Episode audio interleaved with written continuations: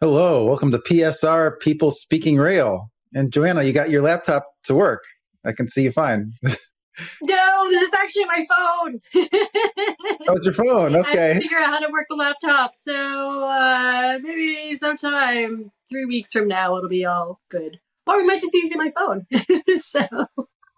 Okay. But I was wondering why it so good. Like, that, that explains it. The, the, the, that, that explains why you, why you look so clear. I mean, the, the cameras on the phones these days. Um, they yeah. put like a thousand dollar camera on a on a phone. Uh, but um, good to see you at any event, and uh, you've been doing the um, sort of thankless job of going through all the earnings reports, listening to all the conference calls, the many questions. Um, at a high level, what are your takeaways so far? Let's see.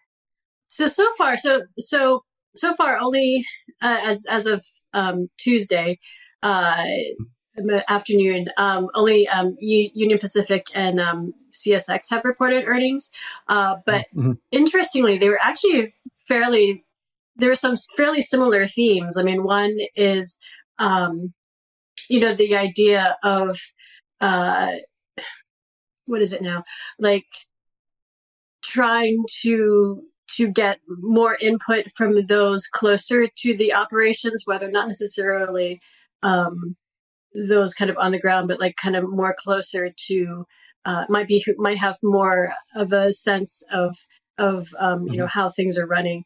Um, mm-hmm. and, and and getting their input more. I mean, both both UP and CSX kind of mentioned that as, as possibilities as a way to um, to, to to cut costs, but also just kind of you know reduce any potential red tape that might be you know happening in operations. So that's one thing. The other interesting thing between both calls is that um, you had two industry veterans separately um, being part of their calls for the first time. So you had um, mm-hmm. Jim Vena at UP, um, assuming you know with his new role as CEO, um, even though he's been with UP before, um, but you know, and so there was still, I think, a sense of trying to, to among the investors anyway, like kind of trying to feel him out um, in terms of where he might stand on things, and that's kind of where he mentioned sort of the cutting the red tape.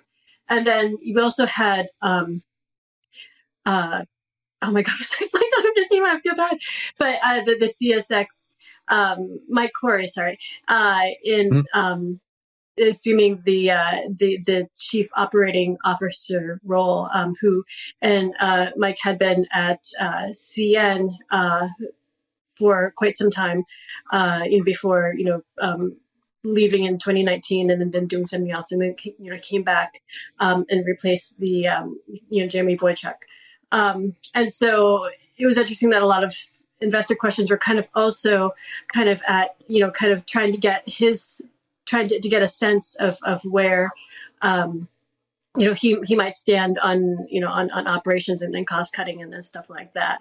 Um, it was kind of interesting as a side note like you know the uh, you know one of the investor questions i'm pa- totally paraphrasing this but when you know one of the investor questions was like so um you know you know thinking about your failures at cn what, what would you like to do differently at csx and then you know you know mike was responding well wait nice uh, nice to you know rub salt in the wound you know kind of thing but i mean he didn't say that mm-hmm. either but it's just kind of um, I just thought that dialogue was kind of interesting. I'm paraphrasing both the, the investor and, and, Mike, but um, but it was just kind of interesting just to see, you know, I guess the questions were kind of looking at like, you know, uh, if you know CN right now is is position has positioned itself as a growth railroad post you know precision scheduled railroading um, csx mm-hmm. would like to be in that position if it's not in that position already and so you know how does um, you know, Mike Cory fit into this picture. So uh, that's those are the two kind of um, uh, main impressions I got from from you know comparing both calls. Yeah, I thought there were a lot of similarities as well. Um, you know, you, you, bring up all the point about the the former CN alums. You also saw some similarities in terms of just financial statistics, like the mm-hmm. operating ratio went from sort of just under 60% on both of them to sort of, wasn't UP 63, 4, I think it was something similar at, at, at CSX. And so it, it almost seems like we're maybe starting to head into a period where there's going to be less focus on operating ratio. I think there was probably too much focus on operating ratio um, for however many you know the, the, previous years, and and now we're sort of in this period where there is more focus on service. Um, there's more there's more focus on just having the resources in place. There was one of the executives, um, you know, was talking about how they were going to have uh, sort of you know extra resources for when things you know do go wrong, whether that's a sort of a snowstorm in Chicago or just congestion a certain part of the network. So I thought that was um, was interesting. Have a financial table on, on Union Pacific if if we could get that up. Um, so, so so there's that, and and kind of the one thing that that stands out. Well, a few, a few things stand out. I mean, one of those things is that the um, you know, industrial economy is still pretty weak. If carloads are down, um, you know, 2.7 percent, I guess that includes intermodal. Um, but um, you know, the the consumer side of the business, which which is is is, is intermodal, you know, that's that's worse than the industrial side. So you see intermodal shipments down 5.9 percent. You know, this is Union Pacific. They do a lot of international intermodal in addition to um, domestic uh, intermodal. And that the other one that revenue intermodal revenue per car down 12.7% now that does include fuel. It's still a lot of pricing pressure on intermodal and you see kind of the results of that. Um, you know eps down 17% it was down a similar percentage at CSX, and then you see um, that OR incre- un- unfavorably increasing, um, you know, 580 uh, you know, basis points uh, year over over year. Well, maybe it's not quite that much, um, 350 um, basis points uh, year over year. So, um, you know, all, all, those things. I think um, you know it wasn't a surprise last week to the street because Union Pacific had already talked down uh, you know some of these you know some of these numbers. Um, you know, another stat that's that's not on there, but um, I had my notes is that uh, Union Pacific had 2.5% more employees on 3.9% fewer um, revenue ton miles. And so, fewer, you know, revenue ton miles is a good measure of how much work the railroad is actually, you know, doing. So, call it 4% fewer ton miles, 2.5% more employees. And we know that those employees are getting paid more um, after the negotiation last year. So, you do have some inefficiencies uh, there uh, in, in terms of um, matching the the costs with the with the revenue. Um, you know, but I did think that you know, sort of across the board, uh, the the service um, metrics looked pretty good. Sort of service and um, productivity metrics in terms of how productive the companies are using their um, you know equipment. Union Pacific said freight car velocity of five percent, locomotive product, productivity up up four percent. Um, and then I would also agree with you. Um, you know that, that that comment from from Jim Jim Vena was interesting that you can't have. He said you can't have nine levels between the CEO and the people actually doing the work on the front lines. It's it's just there's just too much of a disconnect in terms of what actually um, is causing some of those congestion points. You know what, what it could actually be improved in the operations on a day to day basis. Um, and so they want to streamline that um, so the, people who are ultimately managing the operations at a high level really understand what's happening, um, you know, at, at, at the ground. Um, you know that was you know that was interesting um, as as well. And then you know there's another another interesting um, you know quote from from uh, Union Pacific is said you know the, the Kansas um, or Canadian Pacific, Kansas City uh, Southern, you know might have an advantage in the OD pairings um, because now they have such a broad reach. Uh, but Union Pacific's advantage is is just really its its network going through the 23 states, a lot of the states that are faster growing um, in, in, terms of you know speaking about intermodal uh, you know growth. So so so all things considered. Um, you know, there's some, a lot of these numbers are, are, are, adverse versus they were a year ago, but I don't think there were any big shocks, uh, you know, last week. Mm-hmm. Yeah, I, I, don't think so. I, I think I, I, think everyone's pretty much expecting, at least for for rail, um, uh, I, I, don't think anyone's really expecting anything um, um, particularly explosive to happen. I mean, in terms of like you know, in terms of like mm-hmm. what you know, I think everyone's mm-hmm. just, you know, this is this isn't the the the, the best quarter, um, but you know, things get you know, yeah. So, um, yeah, uh, yeah. If we want to put up the the CSX uh, financial table, uh, you know, some some of the similar you know things there that to, to, to call out. Uh, so Yeah, similar decline in, in EPS. So theirs was down a little bit more, you know, down 19%. This, is, this is CSX looking at the third quarter of 23 versus the previous the previous year. Uh, but you do see uh, some, you know, operating you know, statistic improvements with, you know, train velocity up 11.4%, terminal dwell down 19%. They also called out, not in that table, but the intermodal trip plan, trip plan compliance was 94% in the third quarter. That's up from 90% in a year ago. And that's something that I've heard anecdotally. Uh, you know, some of the people we've had on this show, you know, usually ask about rail service, if that's something that pertains to them. Let's say if they're a shipper. And most of those shippers have said oh, the rail service has been pretty strong, and the ones that they call out as being um, is, really making a lot of progress there. You know, has been has been CSX. Another interesting thing that CSX, um, you know, coming out of their earnings, they said there was a really big difference between the international intermodal side and the domestic intermodal side. So they're seeing domestic intermodal volume growth that's turned positive, um, but it's still sharply negative for international intermodal.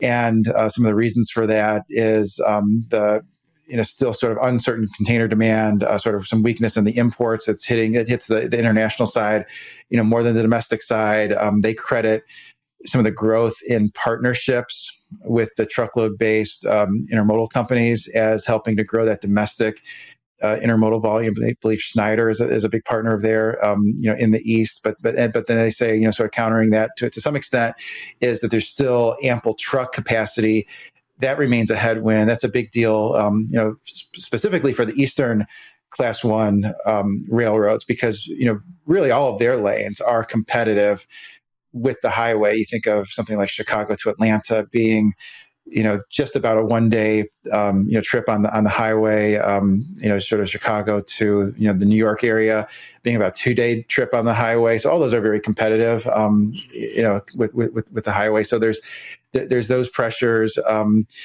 and then uh, you know it's kind of an interesting quote from uh, the chief commercial officer kevin boone. He says you have western class ones going after the mexico business they can participate in that um, and, and, willing to work with them. They said there's a lot of, of, of momentum with working um, to create opportunities. And in intermodal, um, and for decades they've been pushing volume. Uh, the volume of, for decades they said has been going off of the railroad and onto truck. So they're going to work with some partners to reverse that trend. Uh, so CSX is, is, you know, seems to be talking a good game on on service levels, but there's also some statistics there that I think sort of back that up that service levels um, have have improved. Uh, would you agree with that? Yeah, I would think so. I mean, I think even you know, and it's not even just you know uh, you the, that's noticed it. Um, you know, I, I think you know um, service board, Surface Transportation Board Chairman Marty Oberman um, had mentioned. I, I think you know that you know.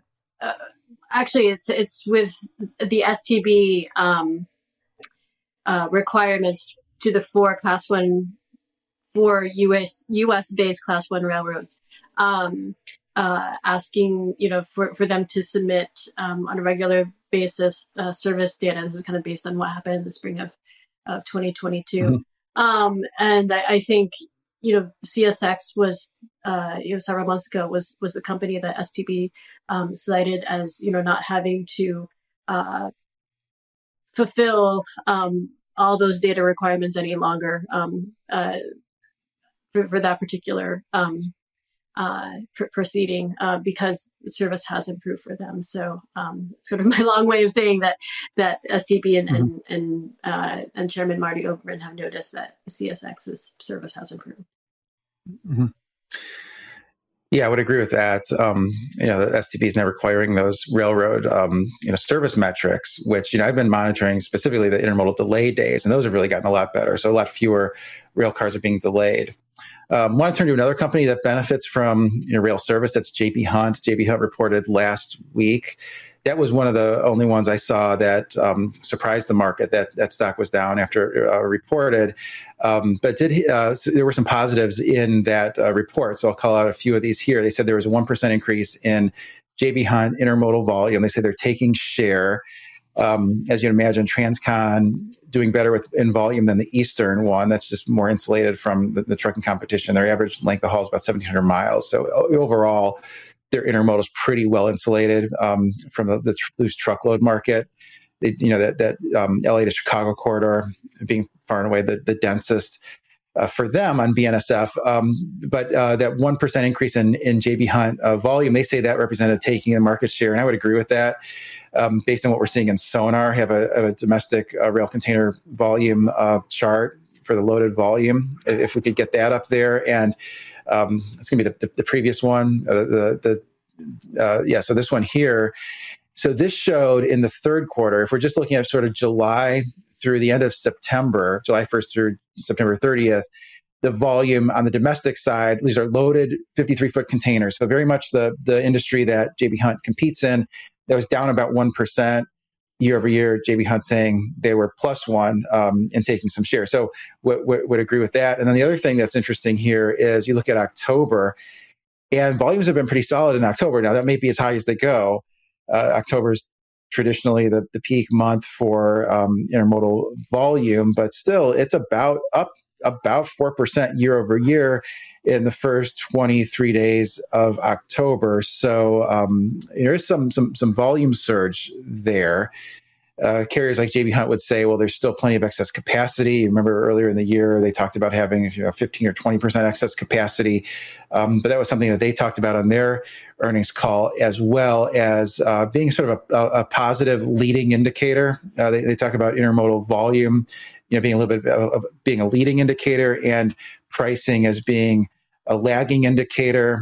Uh, and you know, on the capacity side, one thing that was interesting is, is in their financial grid, they, they called out how that they have 117,387 pieces of, tr- of, average trailing equipment in the quarter. So primarily domestic containers. Um, and the usage was 96,000. So that suggests 82% of their trailing equipment utilized year to year to date was only 80.5%. So, um, you, know, still a, a lot of, latent capacity there going by counts of uh, pieces of equipment.